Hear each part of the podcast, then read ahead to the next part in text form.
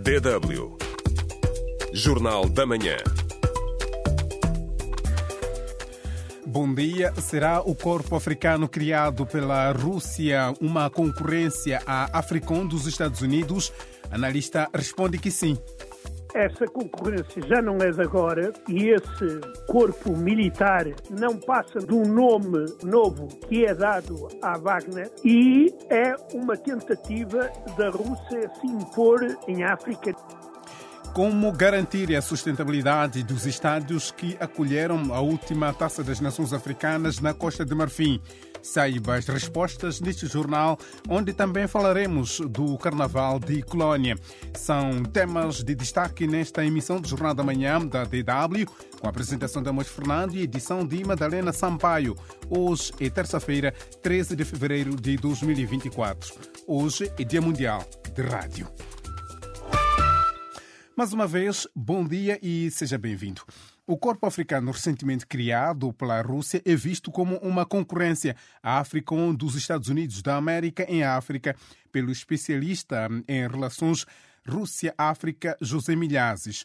Mas esta disputa geopolítica entre os dois gigantes mundiais no continente pode ser vantajosa para os países africanos, alargando-lhes o leque de escolhas de parceiros se as lideranças locais souberem distanciar-se da corrupção.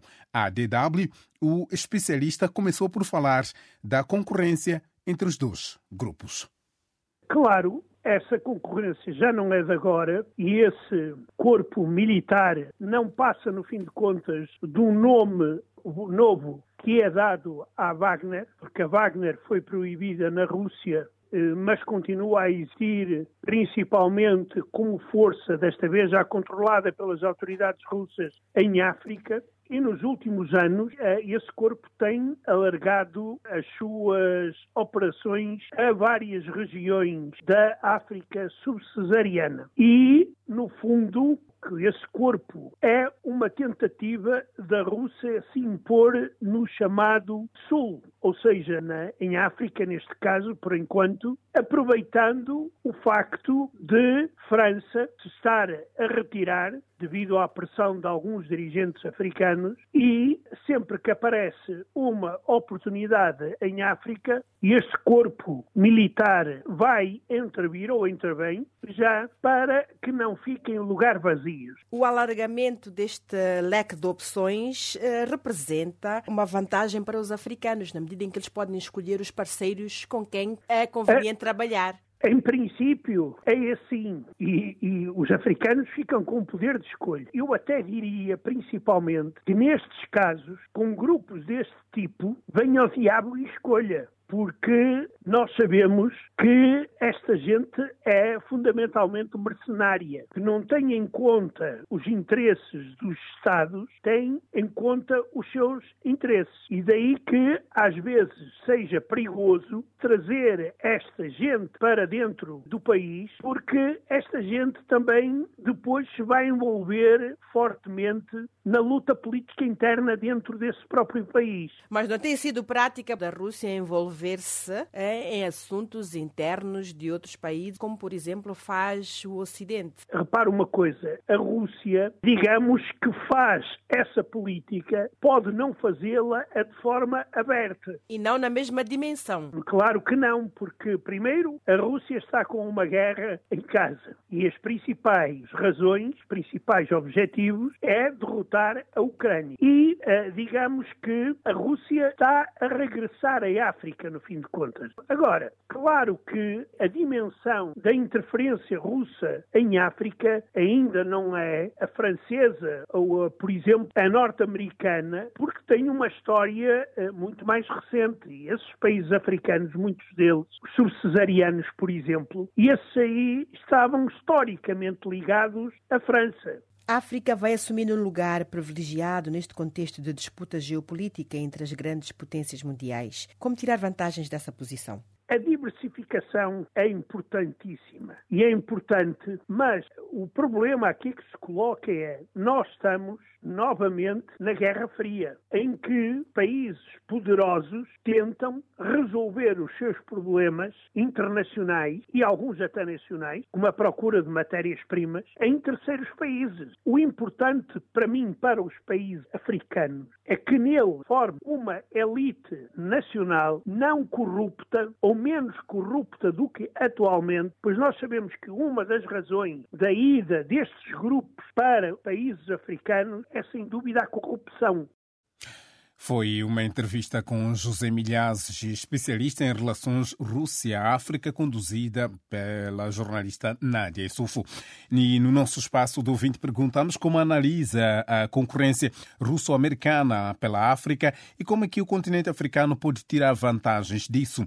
Jaime Manuel Vilinga comenta que sempre que houver concorrência entre potências, haverá instabilidade no continente africano devido à manipulação de alguns líderes africanos que desde sempre demonstraram um espírito de vassalagem. Para Vitorino Chimbua, se estes países vêm à África é porque querem tirar dividendos. Mas comentários ainda neste jornal. Você também pode fazer parte do nosso debate. Pode responder à pergunta do dia no Facebook da DW África. facebook.com barra DW Português. Estamos à espera das suas reações.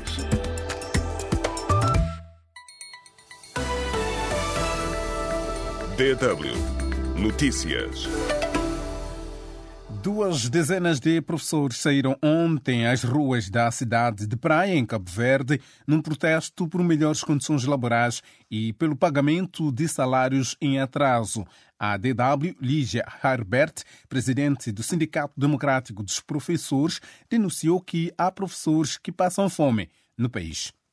Não é só melhor condições de trabalho, são as pendências por resolver. Nós exigimos exatamente a equiparação salarial dos professores com os quadros privativos. Não é possível que o único quadro que ganhe menos é o professor. Há professores com dificuldades de alimentação, porque três meses sem salário, a pessoa que sai de uma ilha para outra, que não conhece, precisa desse salário para a sua economia doméstica, para pagar as contas. É um bocado complicado ter professores aí nesta situação a passarem fome.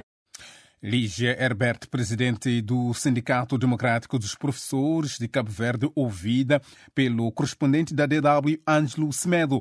A manifestação dos professores eh, na segunda-feira foi a segunda em menos de seis meses. Cerca de 250 professores cabo-verdianos estão sem receber salários há três meses. O sindicato ameaça com o congelamento das notas dos alunos. Em Moçambique, o Instituto para a Democracia Multipartidária realiza hoje uma mesa redonda para refletir sobre os desafios políticos relativamente às eleições de outubro, com representantes de partidos políticos, deputados, sociedade civil, órgãos de gestão e administração eleitoral, órgãos de administração de justiça, acadêmicos e corpo diplomático. Ainda em Moçambique, a companhia aérea moçambicana explicou nesta segunda-feira que a paralisação de alguns voos de vários destinos no último domingo deveu-se à falta de combustível do fornecedor da empresa. No entanto, a consultora Fly Modern Arc acusa dirigentes da LAM de desvio de dinheiros e de sabotagem. DW África. Deutsche Welle. Terminou neste domingo a Taça das Nações Africanas na Costa de Marfim, ganha pelos anfitriões. Para acolher a maior festa do futebol africano, a Costa de Marfim investiu mil milhões de dólares para a construção de quatro novos estádios, renovação de dois e para a construção de estradas, hotéis e outras comodidades. Mas como garantir a sustentabilidade destas infraestruturas, principalmente os estádios. Idriss Jalou, presidente da Federação Costa Marfinense de Futebol, garante que o país tornar-se-á num centro na sub-região, onde todos os países da região que não tenham estádios aprovados para acolher jogos oficiais serão bem-vindos Mas isso não basta. É preciso fazer mais, diz Adedamilola Adetun, especialista em finanças desportivas e diretor de desporto da agência Temple Company, sediada em Lagos. É preciso ter um plano para cada estádio. O especialista em infraestruturas desportivas Reda Laraís, da Random Sport Global, com sede em Paris, sugere mais alternativas para a sustentabilidade dos estádios. Os nossos estádios não podem apenas depender dos fundos públicos. Temos que pensar em outras vias, como organização de concertos e outros eventos. Por seu turno, Moisen Abdel Fater, diretor-geral da African Sport Creative Institute, acrescenta que é também necessário Acolher mais jogos patrocinados por empresas, porque quanto mais pessoas alcançar, mais atrai empresas que buscam por oportunidades.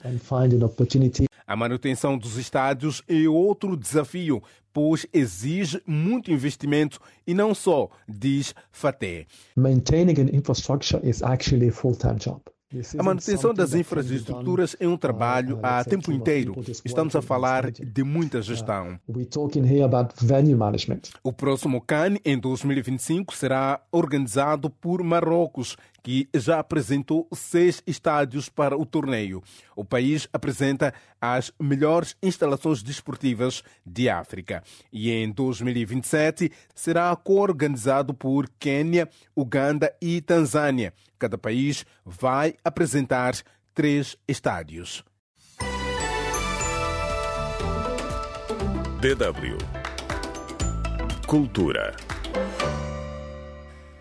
Dezenas de milhares de pessoas festejaram o Carnaval de Colônia, um dos maiores e mais famosos da Alemanha. Houve muita festa, muitos doces atirados aos foliões e também críticas à situação política na Alemanha e no mundo nos carros alegóricos. A reportagem com Geriatu Balde, que esteve em Colônia para ver os foliões e viveu de perto um dos maiores festivais da Alemanha.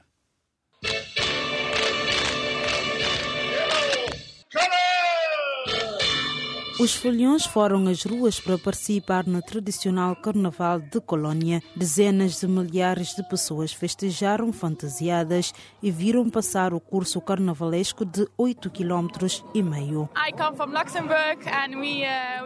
Venho de Luxemburgo e vimos aqui todos os anos para o Carnaval, para mostrar os nossos disfarces, para nos divertirmos é por isso que percorremos este 200 km para vir aqui.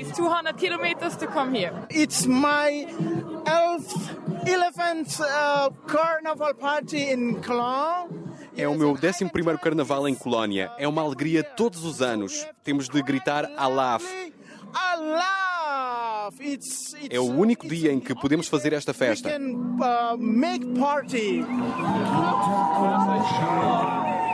Os grupos de carnaval desfilaram por mais de cinco horas, entretinham o público e passavam também mensagens políticas críticas. Um dos carros retratava o chanceler alemão Olaf Scholz como uma preguiça. Noutro aparecia a figura de uma das líderes do partido da extrema-direita na Alemanha, a AfD, a ensombrar a coligação governamental. O partido está em segundo lugar nas sondagens eleitorais. E ainda noutro carro vinha uma figura gigante do presidente ucraniano Volodymyr Zelensky a querer entrar na NATO. Entrar ou não entrar, eis a questão, diz o placar. O Carnaval de Colônia é um dos maiores e mais famosos da Alemanha e é tradicional jogar flores e doces para os foliões. Venho todos os anos com os meus amigos. O Carnaval está maior do que nunca, com tanta gente. O primeiro desfile de carnaval em Colônia foi em 1823. Na Alemanha, passa-se quase uma semana a festejar o carnaval, mas a época da folia termina na quarta-feira de cinzas. Jariet Balde, DW, A Voz da Alemanha. DW Notícias. O chanceler alemão Olaf Scholz instou esta segunda-feira os europeus a voltarem-se para a produção em massa de equipamentos militares fornecendo uh, encomendas agrupadas e de longo prazo e alertou para a ameaça duradoura representada pela Rússia. Olaf Scholz falava na cerimônia de inauguração de uma nova fábrica do fabricante de armas Rheinmetall no norte do país, que vai produzir munições de artilharia a partir de 2025, visando gradualmente uma capacidade de mais de 200 mil projetos por ano. Segundo Scholz, este é um chamamento para os europeus para que for, fortaleçam a base industrial de defesa do continente. O governo francês acusou ontem a Federação Russa de organizar uma campanha prolongada de manipulação contra os apoiantes ocidentais da Ucrânia, nomeadamente a França, Polónia e Alemanha, há poucos dias de se assinalarem dois anos da invasão russa. A Comissão Europeia anunciou ontem que vai destinar 1,84 mil milhões de euros à ajuda humanitária em 2024, dos quais 346 milhões de euros vão para a África Oriental e Austral, afetadas pelo dizia por conflitos prolongados e 200 milhões de euros vão para a região do Sahel e República Centro-Africana, incluindo o Chad. Pelo menos três pessoas morreram e outras 15 ficaram feridas nesta segunda-feira no leste da República Democrática do Congo, quando uma bomba caiu num campo de deslocados do conflito entre o exército e os rebeldes do M23. O ministro congolês da Comunicação e porta-voz do governo, Patrick Muyaya, disse que a bomba pertencia ao exército ruandês. No Senegal, a sociedade civil e partidos políticos da oposição convocaram para esta terça-feira uma marcha silenciosa nas ruas de Dakar um protesto contra o adiamento das eleições presidenciais que estavam marcadas para este mês. Ainda no Senegal, oito universidades públicas estão a fazer uma greve devido à morte de um estudante num contexto de fortes protestos relacionados com o adiamento das eleições presidenciais, disse ontem à imprensa um sindicato do ensino superior. E fechamos com a notícia que dá conta de que o líder republicano da Câmara dos Representantes representantes dos Estados Unidos afirmou que a Câmara Baixa do Congresso rejeita considerar o texto negociado pelo Senado que prevê novos fundos para a Ucrânia. O pacote apresentado pelo Senado vai até 95 milhões de dólares que o governo pretende fornecer à Ucrânia para fazer face à agressão russa. DW Espaço do Ouvinte. Dissemos neste jornal, como tema de abertura, que o corpo africano recentemente criado pela Rússia é visto como uma concorrência à África, um dos Estados Unidos da América em África, pelo especialista de relações um, África-Russa, José Milhaz. E nós perguntamos, no nosso espaço do ouvinte, como sempre, como analisa a concorrência Rússia-América pela África e como que o continente africano pode tirar melhores dividendos desta concorrência. Para já, Manuel Tugalone diz que a opinião do analista é muito tendenciosa, contudo, uh, os países africanos são soberanos e têm a capacidade de escolher com quem manter querem manter relações uh, de parcerias e nada de nos empurrar para problemas que não são nossos. Afinal, os gigantes mundiais sempre viram a África como um celeiro onde se saca de tudo e não há nenhum controle. Edson Mané entende que a África uh, seria melhor se fosse Estados Unidos de África, mas os nossos dirigentes sempre foram egocêntricos, por isso o continente ainda anda como um mendigo. E depois, um, Jamaldine Jamal, que nos escreve a partir da cidade de Nacala Porto, no norte de Moçambique, diz que estas grandes potências vêm à África com um único objetivo: explorar os recursos. E para Sérgio Melele, diz que a luta de gigantes será benéfica para os africanos se souberem um, se posicionar e atuarem na brecha. É importante saber avaliar as oportunidades e tirar o maior proveito de que há nestas relações. E colocamos assim ponto final ao jornal uh, da manhã desta terça-feira, hoje, uh, 13 de fevereiro, é Dia Mundial da Rádio. A todos que estiveram na nossa companhia, vai o nosso muito obrigado. Eu sou Amos Fernando, estive na apresentação, Madalena Sampaio editou. Voltamos amanhã a estar juntos. Até lá, fica bem.